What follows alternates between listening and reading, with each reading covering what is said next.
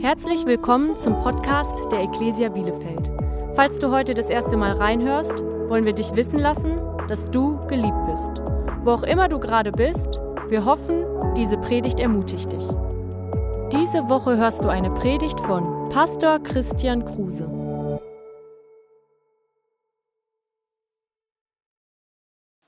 So schön mit euch diesen Gottesdienst zu feiern. Geht es euch allen gut? Freut euch hier zu sein? Seid ihr voller Erwartung für diesen Gottesdienst? Amen, ich auch. Hey, dein Gottesdienstzettel soll dir so ein bisschen helfen, ähm, mir durch die Predigt gut folgen zu können und dir ein paar Notizen zu machen. Ich will dir das sagen, ganz besonders auch nochmal, hey, wenn du hier bist und du wurdest eingeladen, du weißt gar nicht so richtig, was dich eigentlich hierher gebracht hat. Wir sind eine, eine Kirche, die begeistert ist von Jesus.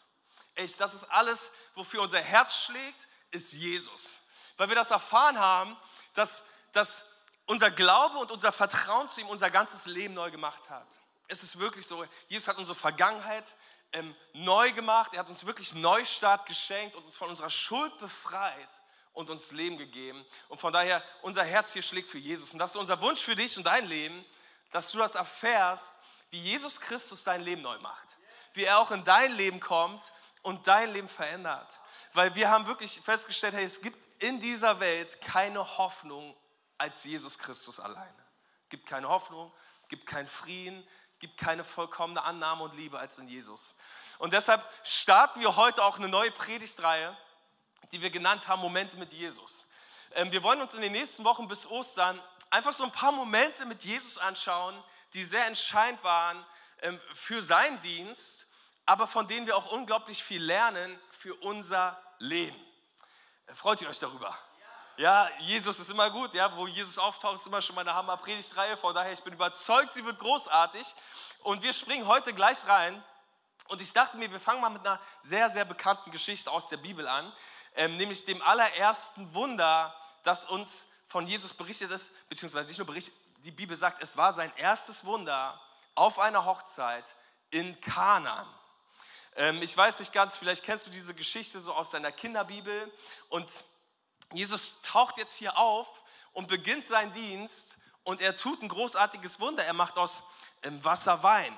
Und ich bin so dankbar über die Tatsache, dass wir einen Gott haben, der nicht einfach nur gekommen ist, um zu predigen. Gibt es nämlich andere Religionen. Ja? Sondern dass wir einen Gott haben, der gekommen ist und gepredigt hat, aber der auch gleichzeitig Wunder gewirkt hat in den Leben von den Menschen, um ihnen zu zeigen, dass er sie lieb hat und um zu zeigen, dass er Gott ist und aus dem Himmel kommt. Und ich freue mich so über diese Predigt heute, schon die ganze Woche. Ich freue mich richtig doll. Beziehungsweise erst Freitag wurde mir klar, worüber ich predige. Aber seit Freitag, seit Freitag freue ich mich wirklich doll äh, und bin voller Erwartung. Weil ich weiß, Folgendes wird passieren. Pass auf, ich erzähle dir heute was über ein Wunder von Jesus. Und Folgendes wird in deinem Leben passieren. Glaube wird entstehen. Weißt du, weil wir haben alle eine Sache gemeinsam. Wir alle brauchen ein Wunder. Wer von euch würde sagen, ich brauche ein Wunder? Jeder von uns braucht ein Wunder. Wir haben alle Dinge in unserem Leben, wo wir uns sagen wollen, hey Mann, es wäre so gut, wenn Jesus auftaucht und wenn Gott ein Wunder tut in meinem Leben. Und wenn ich heute mit dir über Wunder rede, dann ähm, wird etwas passieren, das nennt die Bibel Glauben. Ja, der wird entstehen in dir. Und heraus aus diesem Gottesdienst ähm, werden ganz wunderbare Geschichten entstehen, weil du einfach heute dich entschieden hast, Gott mehr zuzutrauen für dein Leben. Weil du dich heute entschieden hast, Gott neu zu vertrauen, Dinge loszulassen, ihm abzugeben und er taucht auf und wird ein Wunder in deinem Leben tun. Und deshalb danken wir dir, Jesus, so von Herzen, dass du gekommen bist auf diese Erde und uns deine Macht gezeigt hast in allem, was du getan hast. Wir danken dir, Herr, dass du ein wunderwirkender Gott bist und kein Riese in unserem Leben und kein Sturm. Nichts davon ist zu groß, als, als dass du es nicht heute stillen könntest, als dass du nicht heute kommst und Wunder wirkst. Und so bete ich, Herr, ähm, durch deinen Geist wirklich wecke Glauben in uns wecke Glauben in uns in jedem einzelnen Bereich unseres Lebens. Amen. Amen. Okay, wir lesen mal, ja, in Johannes 2 ab Vers 1. Zwei Tage später fand in Kana, einer Ortschaft in Galiläa, eine Hochzeit statt. Die Mutter Jesu nahm daran teil und Jesus selbst und seine Jünger waren ebenfalls unter den Gästen. Ich könnte das jetzt ganz lange ausführen, so. Er will es aber nicht machen. Ähm, es gibt aber sehr, sehr viele Indizien, die dafür sprechen, übrigens, dass das die Hochzeit war von dem Jünger Johannes. Ja? und äh, das der Grund ist, weshalb Maria gleich so involviert ist in diese ganze Sache, äh, weil die alle irgendwie was miteinander zu tun hatten. Ja? Aber es ist jedenfalls eine Hochzeit, Jesus ist da, die Jünger sind da. Dinge wirken sehr vorbereitet, weil gleich passiert was Unglaubliches. Während des Festes ging der Wein aus. Sagt mal alle, oh nein. ja, ja. Da sagte, der, der Franzose sagt, oh no, Käse gab es noch, Steven. Da sagte die Mutter Jesu zu ihrem Sohn, sie haben keinen Wein mehr. Okay, pass auf, ich glaube, es gibt kein Detail in der Bibel, das da einfach nur steht ähm, und beliebig ist. Ich glaube, ähm, dass dieses kleine Detail, dass es eine Hochzeit ist, unglaublich entscheidend ist für diese Geschichte. Weil wisst ihr, Hochzeiten sind Tage mit großen Erwartungen. Ich weiß nicht, ja, wenn du schon geheiratet hast, dann wirst du das festgestellt haben. Es herrscht eine gewisse Erwartungshaltung für so eine Hochzeit. Ich habe schon sehr viele Hochzeiten gemacht in meinem Leben und ich treffe mich immer mit den, äh, mit den Verlobten und Verliebten und ich merke immer wieder, es herrscht eine richtig große Erwartung, dass Dinge einfach richtig gut laufen. Und das ist ja auch richtig so, ja. Aber es, ich, ich ich will jetzt hier kein Klischee bedienen, ich würde einfach mal sagen, es ist kein Klischee, wenn ich sage, vor allen Dingen die Braut äh, ist da der bestimmende Faktor in der ganzen Kiste. Ja? Ich habe mich mit meiner Frau verlobt ähm, und einen Tag später haben wir das erste Mal über unsere Hochzeit gesprochen und sie setzt sich, beziehungsweise sie setzt mich an ihren Computer, öffnet einen Ordner und ich sehe, es ist alles vorbereitet. Es, es fehlte einfach nur noch der Mann. Es, es war alles da. Ja, und das ist so dieser Wunsch, weißt du, bei so einer Hochzeit ist einfach diese Erwartung groß, hey, alles muss gut laufen. Weil, weil man träumt so darüber, man denkt so darüber nach. Übrigens, ich habe noch nie in meinem Leben so eine Gruppe junger Männer getroffen, die so über ihre Hochzeit sinniert haben. Ja, so, wie wird das wohl werden, wenn sie reinkommt? Was werde ich wohl anziehen? Ja, und die Blumendeko und so. Also, mein Bruder hat, hat sechs Wochen nach uns geheiratet in Lübeck. Ganz süße kleine Kirche. Ist auch so ein bisschen der Husten, ist noch so ein bisschen ein Souvenir, das ich mir mitgenommen habe von letzter Woche. Danke für alle Gebete übrigens. Ähm, eine ganz alte Kirche und es war mitten in der Predigt. Ähm, da fällt von dem Dach der Kirche eine halbtote Fledermaus auf den Schoß meiner Tante. So, pass auf, was machst du denn da? Also ich weiß ganz genau, was ich gemacht hätte. Ich wäre ausgeflippt weil ich muss dir gestehen, dein Pastor ist nicht dieser mutige, kühne Held, der hier manchmal vorgibt zu sein. Wenn es klein ist und flattert, bin ich raus. Das ist wirklich super eklig. Und es ist ein Wunder, dass meine Tante nicht geschrien hat und aufgestanden ist, weil das kannst du nicht machen. Diese Hochzeit wäre für immer diese Hochzeit gewesen, wo die Tante aufgestanden ist, geschrien hat, die halbtote Fledermaus auf dem Boden rumlag. So, was hat die gemacht? Diese Hochzeit ist in Erinnerung geblieben, aber einfach, weil meine Tante Badass ist. Ja, pass auf, diese, die, die Fledermaus landet auf ihrem Schoß. Sie macht, hm, das hast du gehört, das hast du in der ganzen Kirche gehört. Sie schubst die Fledermaus von ihrem Schoß, legt den Kirchenzettel drauf und du hörst einfach nur.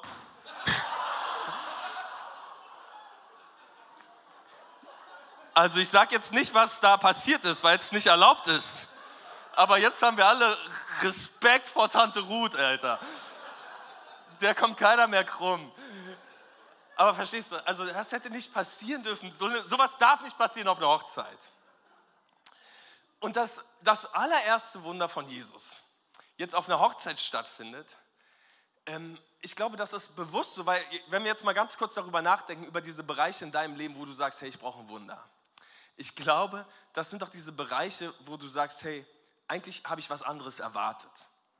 Ne? Also eigentlich meine Erwartung für die Ehe war so groß und ne, natürlich, man denkt so nach über dieses Fest, aber man träumt ja auch von der Ehe und das tun ja Männer auch.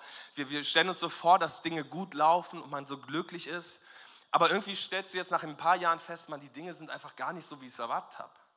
Du hattest Erwartungen, wie wird es sein? Was wirst du für ein Hammervater sein, für eine Hammermama? So, ne? Und jetzt sind die Kinder da und du bist ständig traurig über dein Verhalten und Dinge laufen nicht so gut und du denkst dir, Mann, was ist los? Du hattest du den Wunsch, dass deine Karriere oder deine Finanzen sich im Leben richtig prächtig entwickeln und du bist ständig pleite und kommst irgendwie nicht voran. Und du musst sagen, hey, ich, was ich mir wünsche, ist so sehr ein Wunder in diesen Bereichen. Und so eine Hochzeit ist so ein Moment von großer Erwartungshaltung. Und ähm, im ersten Jahrhundert, musst du wissen, war, war der Fokus einer Hochzeit nicht so sehr auf der Trauung. Äh, das ist ja heute so, ne? man hat so, die Braut läuft rein, der Kuss und vielleicht so dieses Traugelübde, irgendwie dieses Versprechen und so, ne? Ähm, das ist alles so im Fokus. Damals war das nicht so. Damals war der Fokus einer Hochzeit auf der Feier. In der Regel haben die bis zu sieben Tage gefeiert und der Ehrengast einer jeder Hochzeitsfeier war der Wein. Ja? Also wenn ein Wein ausging, ist das vergleichbar, als hätte der Trauzeuge die Ehringe vergessen oder als hätte der Pastor verschlafen. So, ja. Es war eine absolute Katastrophe. Es gibt ein jüdisches Sprichwort aus dem ersten Jahrhundert. Schau mal, ähm, das hieß: Wo kein Wein ist, da ist auch keine Freude. Ich habe mir schon gedacht, dass hier der eine oder andere Amen sagen wird. So, ja. Und du musst das verstehen. Das Problem auf der Hochzeit zu Kana war nicht einfach, dass der Wein alle war, sondern der Wein ist verschwunden und mit dem Wein auch die Freude. So, und, und ich glaube, das ist, was einige von uns erleben in, im Leben so. Ne? Du hattest Freude, aber sie ist verschwunden, weil da ist dieses Problem. Ne, da, da war große Erwartung, aber die Erwartung ist weg, weil da ist dieses Problem. Und was wir heute erleben, ist, wie Jesus mit einem Wunder hineinkommt in diese, in diese Situation. Und das wünsche ich mir und das bete ich seit Freitag für dich, dass heute Glauben in dir entsteht. Neu für ein Wunder, für einen wunderwirkenden Gott in deinem Leben. Ich habe vier einfache Punkte für dich. Wenn du Notizen machst, vier Prinzipien, die du tun kannst, ähm, damit du das erlebst, wie Jesus in dein Leben kommt. Das allererste ist das hier. Bringe dein Problem zu Jesus. Schaut mal, wir lernen das hier von Maria. Da sagte die Mutter Jesu zu ihrem Sohn, sie haben keinen Wein mehr. Weißt du, der Wein ist alle, das Problem taucht auf und Maria fängt nicht an zu motzen, Maria sucht sich nicht einen Schuldigen, Maria ne, bildet keine Grüppchen und jammert rum, sondern ein Problem taucht auf und das allererste, was Maria tut, ist, sie schaut zu Jesus. Und das ist doch Hammer. Und die Frage in unserem Leben ist doch immer wieder, hey, wenn Umstände auftauchen, Probleme da sind, wohin wirst du gucken? Schaust du auf das Problem oder schaust du auf Jesus? Und ich glaube, einige von uns heute, du musst deinen Fokus shiften, weg von dem Problem. Ich weiß, es ist beängstigend, ich weiß, es, es ist vielleicht beherrschend fast in deinem Leben, aber ich bitte dich um diese eine Sache, dass du sie heute schaffst, dass du den Blick wegnimmst von diesem Problem hin zu Jesus, weil so fängt jedes Wunder an. Wisst ihr, der Petrus konnte auf dem Wasser zu Jesus laufen, solange er auf Jesus geblickt hat. Solange er Jesus im Fokus hat, tat er dieses Wunder und lief auf diesem Wasser. Aber als er die Stürme sah, ging er unter. Und ich bete so sehr, dass das heute passiert, dass du die Kraft dafür findest, weil so fängt dein Wunder an. Ja, Maria hatte auch nicht versucht, die Sache in die eigene Hand zu nehmen. Ich finde, das ist ja oft so, ne, dass man ein Problem hat und man versucht es selber irgendwie zu bewerkstelligen und man schaut nach seinen eigenen Lösungen, sondern Maria schaute zu Jesus. Ein Problem taucht auf, sie schaut zu Jesus. Und ich will so sein, ich will so mehr werden, dass das eine natürliche Reaktion meines Lebens ist, zu Jesus zu schauen in den schwierigen Dingen meines Lebens. Schau mal, ich glaube, Gott hat zu mir geredet und uns diesen Vers geschenkt, der ist für einige von uns hier heute. Jesaja 30. So spricht der Herr, der heilige Gott Israels. Kehrt doch um zu mir und werdet ruhig, dann werdet ihr gerettet. Vertraut mir und habt Geduld, dann seid ihr stark. Doch das wollt ihr nicht. Stattdessen prahlt ihr, wir haben gute Pferde. Auf ihnen jagen wir so schnell wie der Wind davon. Mit anderen Worten, hey, guck mal, wir haben eigentlich alles, was es braucht, um das Problem selbst zu lösen. Ja, wir haben richtig starke Pferde am Start. Gott sagt, jawohl, ihr werdet davon gejagt, auf der Flucht vor euren Feinden. Doch sehnt sich der Herr danach, euch gnädig zu sein. Bald wird er zu euch kommen und sich wieder über euch erbarmen, denn er ist ein gerechter Gott. Pass auf jetzt, wie glücklich können sich alle schätzen, die auf seine Hilfe warten. Mach mal einen Kreis um warten. Okay, es wird Zeit, dass der eine oder der andere oder die eine oder die andere von uns sich neu dazu entschließt, hey, ich, ich werde auf Jesus schauen und warten, was er tun wird. So, und jetzt ist unglaublich wichtig, dass das Zweite passiert, weil das ist in der Geschichte unglaublich wichtig. Vertraue Gottes Wege. Okay, vertraue Gottes Wege. Johannes 2, Vers 5. Da wandte sich seine Mutter zu den Dienern und sagte, tut, was immer er euch befiehlt. Also Maria hört, der Wein ist alle, sie schaut zu Jesus, sagt, Jesus, der Wein ist alle. Dann schaut sie zu den Dienern und sagt, passt auf, Freunde, egal was er sagt, macht es. Macht es einfach. Okay, vielleicht klingt es nicht so, als wäre es logisch, vielleicht könnt ihr es nicht verstehen, aber tut es. Und übrigens, das, was Jesus dann zu ihnen gesagt hat, war absolut nicht logisch und es hat absolut überhaupt gar keinen Sinn gemacht. Aber weißt du, das ist der große Punkt in dieser Geschichte. Gott tut Dinge anders. Und Gott tut Dinge anders, als wir es oft meinen und planen für unser Leben. Das ist so Gottes Ding. Gott wählt andere Wege, als wir sie wählen würden. Schaut mal, das sagt er uns in Jesaja 55.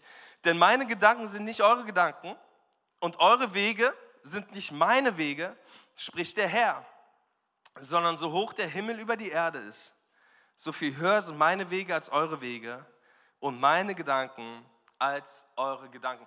Hey, Gott ist dafür bekannt, Dinge anders zu tun als wir. Und du musst ihm hierin vertrauen. Weißt du, was das Problem ist von ganz vielen von uns und auch immer wieder mein Problem? Dass ich Gott irgendwie nachfolge vom Kopf ins Herz. Mit anderen Worten, Gott, wenn ich es verstehe und wenn du es mir doch ein bisschen erklären würdest, dann könnte ich dir mehr glauben. Ja, wenn ich so ein bisschen sehe, wie dein Weg aussieht, so, dann lass, lass mich doch erkennen und dann vertraue ich dir. Dann sage ich ja. Aber weißt du, Glaube ist genau andersrum. Und wir sollten unser Leben genau andersrum leben nämlich von unserem Herzen in unseren Kopf hinein. Dass wir zuallererst sagen, Gott, ich vertraue dir, auch wenn ich den Weg nicht sehe, auch wenn ich nicht weiß, wie du es tun wirst, auch wenn ich nicht weiß, wann du es tun wirst. Und deshalb informiere ich dich, Kopf, vertraue dem Herrn, egal was passiert. So, dein Herz muss deinen Kopf informieren. Du brauchst Glaube im Herzen, der sagt, hey Gott, du wirst das schon irgendwie machen. Wisst ihr, eines Tages in der Bibel lesen wir die Geschichte, ähm, dass so ein Typ mitbekommt, wie Jesus Kranke heilt, indem er ihnen die Hände auflegt. Und dann gehen diese Freunde zu ihrem Kumpel und der ist blind und sie sagen zu ihm, hey, pass mal auf, wir müssen dich unbedingt zu Jesus bringen und er wird dir die Hände auflegen und du wirst geheilt werden. Er dachte sich, hey, ich habe Jesus verstanden und entschlüsselt, er hat magische Hände. Was es nun braucht, ist, er muss nur die Hände auflegen und du wirst gesund werden. Und dann geht er zu Jesus und sagt, hey Jesus, leg meinem Freund die Hände auf weil die Kraft ist ja in deinen Händen. So, ne? Und er sagt quasi Jesus, was er zu tun hat und wie er es zu tun hat. Und wisst ihr, Jesus entscheidet es, äh, sich es ganz anders zu machen. Wisst ihr, was Jesus macht? Jesus beugt sich nieder, spuckt auf den Boden, macht ein Brei und schmiert es seinem Kumpel ins Gesicht. So, jetzt stell dir mal vor, du bist der blinde Kumpel. Dir wird erzählt, du gehst zu Jesus und Jesus wird dir die Hände auflegen und du wirst gesund sein und plötzlich hörst du nur so ein, so ein Schmatzen und alle so, Alter, was macht der? So, ja, willst du nicht wissen? So, die Sache ist nur die, Jesus nimmt diesen Schlamm und schmiert es ihm auf, auf, auf die Augen, der ist gesund. Preis dem Herrn. Großartiges Wunder. Willst du wissen, warum Jesus das so gemacht hat? Ich auch. Ich habe nämlich nicht die kleinste Idee, weshalb Jesus das so gemacht hat. Die Sache ist nur die, solange du es unbedingt wissen musst und verstehen musst, wird es sehr schwierig sein, für dich ein Wunder zu erleben. Solange du ständig verstehen musst, warum Gott etwas tut und, und, und du das alles entschlüsselt haben musst, warum er so wirkt und da wirkt und so und so und er hat es hier so gemacht und dann wird das auch so in meinem Leben machen, solange wirst du, weißt du, du brauchst einen anderen Glauben. Du brauchst den Glauben, der sagt, Gott, egal wie deine Wege aussehen, hier ist mein Leben. Egal wie und wann, hier bin ich, ich vertraue dir. Ich vertraue dir. Und ich glaube, Gott sucht in uns so einen Glauben.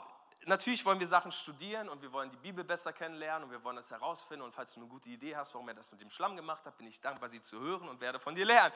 Aber verstehst du, das ist nicht die Sache. Es geht nicht darum, Wunder zu entschlüsseln, sondern Jesus zu vertrauen. Von daher vertraue Gottes Wege. Das Dritte, und das ist sehr schwer für uns, aber es ist eine, eine Sache, die wir immer wieder tun müssen, du musst erkennen, was Jesus in dir tun möchte.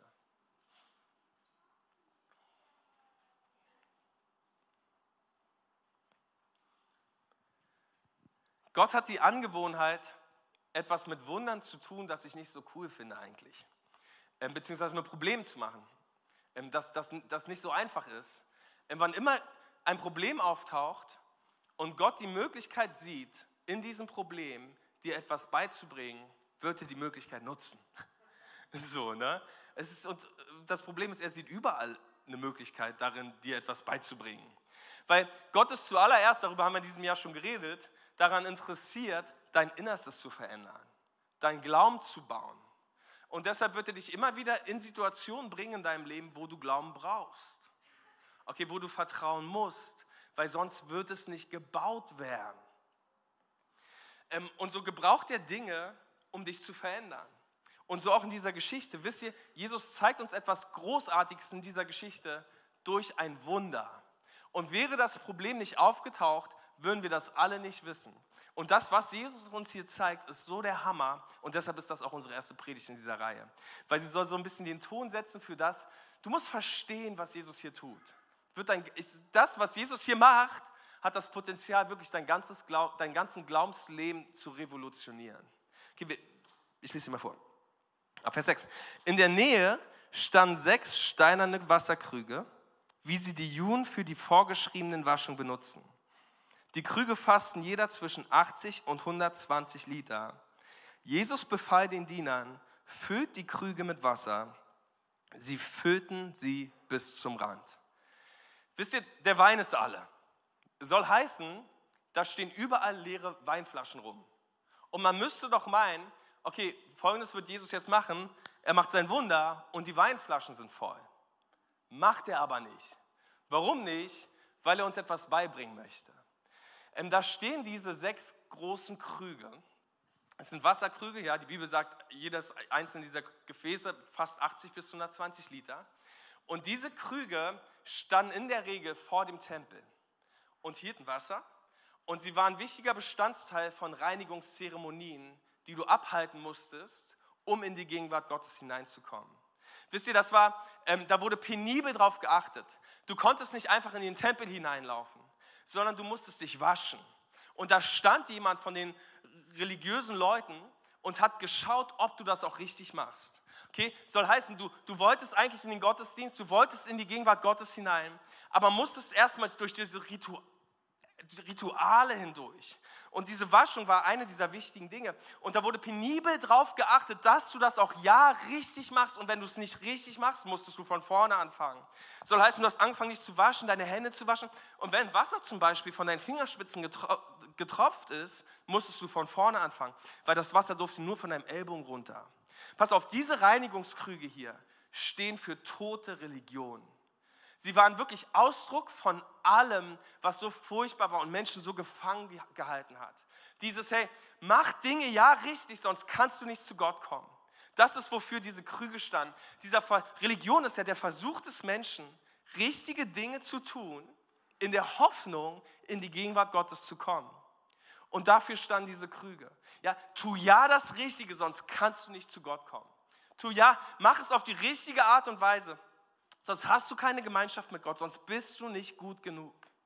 Freunde, Jesus hat nicht einfach nur Weingläser gefüllt an diesem Abend, sondern Jesus hat das Symbol für tote Religion mit Wein gefüllt, mit Freude gefüllt. Jesus sagt, Freunde, ich bin nicht einfach nur hierher gekommen heute, um euch ein bisschen Freude zu schenken für diesen Abend sondern mein Auftrag und weshalb ich den Himmel verlassen habe, um auf die Erde zu kommen, ist, um euch beizubringen und zu erklären, hey, ich bin gekommen, in mir könnt ihr Freude haben in eurer Nachfolge zu Gott. In mir könnt ihr Freude haben in euren Gottesdiensten. In mir könnt ihr Freude haben in all diesen Dingen, die ihr für Gott tut. Es ist nicht einfach nur, wir lesen Bibel, wir beten, wir dienen in der Kirche und ich tue all diese Dinge und bitte, hoffentlich nimmt es Gott an sondern Jesus sagt, Herr Freunde, ich bin gekommen, um Freude zurück in die Kirche zu bringen. Ich bin gekommen, um Freude in euren Lobpreis zu bringen. Ich bin gekommen, um Freude in euer Bibellesen zu bringen, in euer Gebet zu bringen, in euren Dienst zu bringen. Ich bin gekommen, um euch Freude zu bringen. Und Jesus füllt Wein in diese tote Religion. Schöner wird es nicht. Das weshalb Jesus gekommen ist. Und das ist sein erstes Wunder. Es ist nicht, äh, nichts gegen, äh, nicht irgendeine Heilung, so, ja? Sondern Jesus, das allererste, was er macht, ist, er füllt totene, tote, stinkende Religion mit Freude. Und das alles würden wir nicht wissen, wenn es nicht dieses Problem gab. Hätte es nicht das Problem gegeben, hätte nicht irgendjemand zu viel getrunken oder schlecht geplant. So, ne? All das lernen wir, weil, weil irgendein Umstand da war. Und das ist, was ich so ein bisschen versuche dir zu erklären. Ähm, es wird Dinge in deinem Leben geben, eine Offenbarung über Jesus in deinem Leben, die wirst du niemals bekommen, es sei denn, du gehst durch Schwierigkeiten. Wisst ihr, ich habe in meinem Leben schon einiges erlebt, wo ich denke, Gott, wo warst du? Und warum du nicht bist du nicht aufgetaucht? Und diese Sachen waren total schwer. Aber das habe ich nur gedacht, während ich in dieser Situation war. Ähm, jetzt, rückblickend, bin ich Gott dankbar für die Tiefen in meinem Leben, weil ich festgestellt habe, ich hätte Gott niemals so intim kennengelernt und seine Nähe so erlebt, hätte ich nicht, gleich, hätte ich nicht diese, diese, diese Täler erfahren. Weißt du, ähm, wenn der, der Psalmist schreibt, dass, dass Gott bei uns ist, wenn wir durch die Täler gehen, das wirst du niemals ohne ein Tal erfahren. Und dass Gott vertrauenswürdig ist und auftaucht, das wirst du nicht erfahren, wenn da keine Schwierigkeiten sind. Von daher will ich dir so Mut machen, ein Gebet zu sprechen, ähm, das ziemlich herausfordernd ist, aber dir vielleicht heute hilft, dass du sagst, Gott, was soll ich aus dieser Sache lernen? Was darf ich über dich erfahren? Was willst du mir beibringen? So, es braucht sehr viel Reife, das zu beten. Aber ich glaube, Gott will sich dir offenbaren in allem. Schaut mal, was Petrus schreibt. Er sagt, ihr habt also allen Grund, euch zu freuen und zu jubeln, auch wenn ihr jetzt nach Gottes Plan für eine kurze Zeit Prüfungen verschiedenster Art durchmachen müsst und manches Schwere erleidet. so, ne? Äh, gut. Er sagt, ey, freut euch darüber und jubelt. Warum? Denn diese Prüfungen geben euch Gelegenheit, euch in eurem Glauben zu bewähren. Okay, Gott baut etwas in dir. Das ist nicht dein Ende. Hey, Gott ist dabei, etwas in dir zu tun und in dir etwas zu wirken. Ich wünsche, das wäre oft nicht der Fall, aber Gott macht das so. Und das vierte darfst du tun. Und das ist Glaube das Unglaubliche.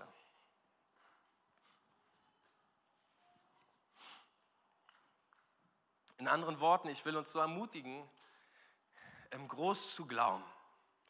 Gott Dinge für dein Leben zuzutrauen, die unglaublich sind.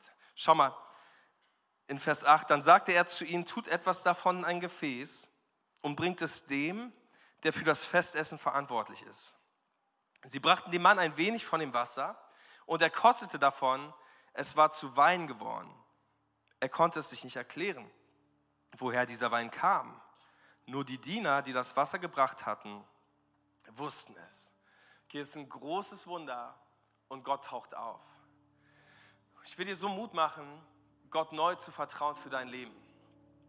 Ich habe in meinem Leben die, die Erfahrung gemacht, ähm, irgendwann habe ich angefangen, Gott für kleine Dinge zu vertrauen.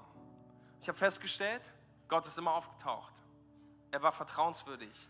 Und dann kamen größere Dinge und ich habe angefangen, Gott größere Dinge zu bringen und ich habe wieder festgestellt, Gott ist vertrauenswürdig.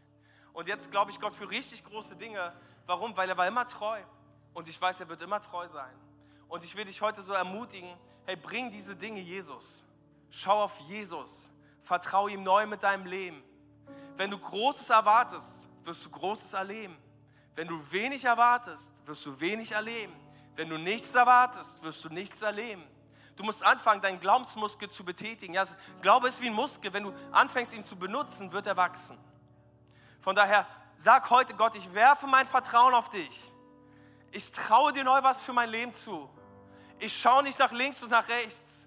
Ich fokussiere mich nicht länger aufs Problem, sondern ich schaue auf dich, Jesus, meine Rettung du wirst mir helfen, du bist mein starker Gott. Ich habe einen Vers für dich, über den habe ich hier schon tausendmal gepredigt, aber der hat mich richtig krass on fire gesetzt. Pass auf, in Epheser schreibt Paulus an eine Kirche in Ephesus. Er sagt, Gott kann unendlich viel mehr an uns tun, als wir jemals von ihm erbitten oder uns ausdenken können. So mächtig ist die Kraft, mit der er in uns wirkt. Lass dir das mal ganz kurz hier auf der Zunge zergehen.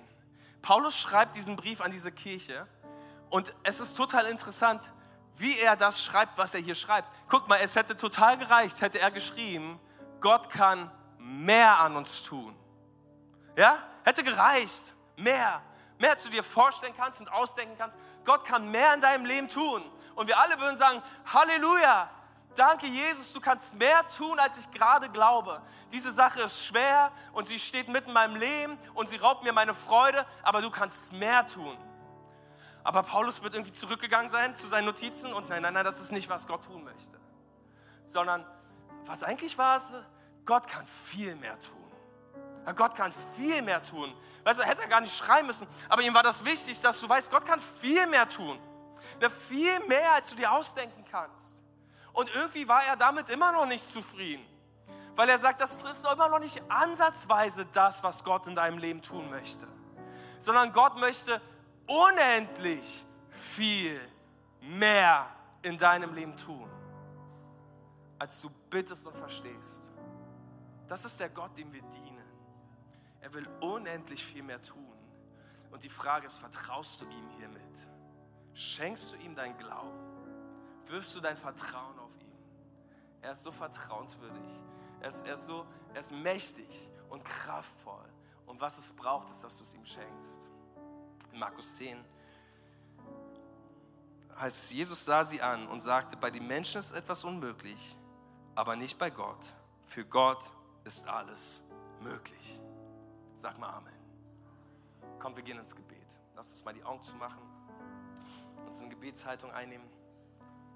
Herr Jesus, wir preisen dich von ganzem Herzen über dein herrliches Wort. Wir danken dir, Jesus, dass du auf diese Erde gekommen bist und Wunder wirkst bis heute. Du regierst, Herr Jesus. Und alle Dinge, Herr Jesus, sind dir untertan. Nichts ist für dich zu groß. Kein Ries ist zu groß, kein Sturm ist zu heftig. Und ich segne meine Geschwister in deinem wunderbaren Namen mit Glauben. Ich bete, Heiliger Geist, dass du Glauben entstehen lässt für diese Dinge, wo wir alle ein Wunder brauchen. Ich bete, Jesus, dass wir ähm, es heute schaffen, unseren Blick wegzunehmen von diesen Umständen, neu auf dich und Ruhe finden in deiner Gegenwart in unserem Leben. Nicht in unserem eigenen Können, nicht in unserem eigenen Verstehen, sondern in der Tatsache, dass du da bist, dass du nah bist und dass du verheißen hast, dich um unsere Sorgen zu kümmern. Und so bringen wir dir diese Dinge, Jesus. Jesus, wir schmeißen sie auf dich. Petrus sagt, hey, all eure Sorgen werfet auf ihn, denn er sorgt für euch. Und das tun wir heute, Jesus. Wir werfen all unsere Sorgen und Probleme, all die Nöte unseres Lebens auf dich, unseren starken Gott, weil wir wissen, Herr, du sorgst für uns. Wir haben keine Hilfe, Herr. Unsere Pferde sind nicht gut genug sondern wir warten auf deine Hilfe. Und wir danken dir, Jesus, dass du auftauchen wirst. Wir danken dir, Jesus, für Zeugnisse, die in diesem Gottesdienst entstehen, Geschichten, die von heute rausgehen. Jesus, wie du unmögliche Dinge möglich gemacht hast, weil wir dir neu Vertrauen schenken. Das wollen wir tun. Danke, Herr, dass du Freude gibst, wo Freude fehlt. Und darum bete ich jetzt, Herr Jesus, fülle durch deinen Geist unsere Herzen mit deinem Wein, mit deiner Freude. Jesus, fülle uns mit Freude. Bete für jeden, der hier ist und der sagt, hey, meine Nachfolge ist keine Freude. Dinge sind hart, ich habe das irgendwie noch nicht alles geschafft. Jesus, komm du und beschenke diese Menschen mit deiner Gegenwart, mit deiner Annahme, mit deiner Liebe, die so kostenlos ist, Herr, mit deiner Gnade, die so unverdient ist. Dass wir verstehen, Jesus, du hast alles vollbracht, wir dürfen nicht einfach nur lieben. Dafür danken wir dir, Jesus, wir danken dir für dieses großartige Wunder in Kana. Herr, wenn du heute hier bist, und du hast noch keine persönliche Beziehung zu Jesus, dann, weißt du, ich glaube, das ist eigentlich der Grund, weshalb du heute hier bist. Jesus hat dich hierher gebracht, weil er dich so sehr in seine Familie einlädt. Er, er, er lädt dich ein, dass du nach Hause zu ihm kommst. Er ist deine Heimat und er ist der Ort, nach dem du dich sehnst und wo du hingehörst und wo du Leben haben möchtest und wirst. Und wenn du sagst, hey, ich will das, ich will ich will Jesus in meinem Herzen haben, dann lade ich dich ein, jetzt einfach ein Gebet nachzusprechen, dass ich dir vorbete. Du kannst es nehmen und du machst einfach meine Worte zu deinem Gebet.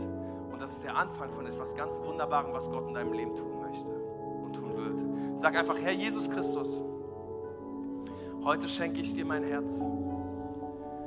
Bitte komm in mein Leben.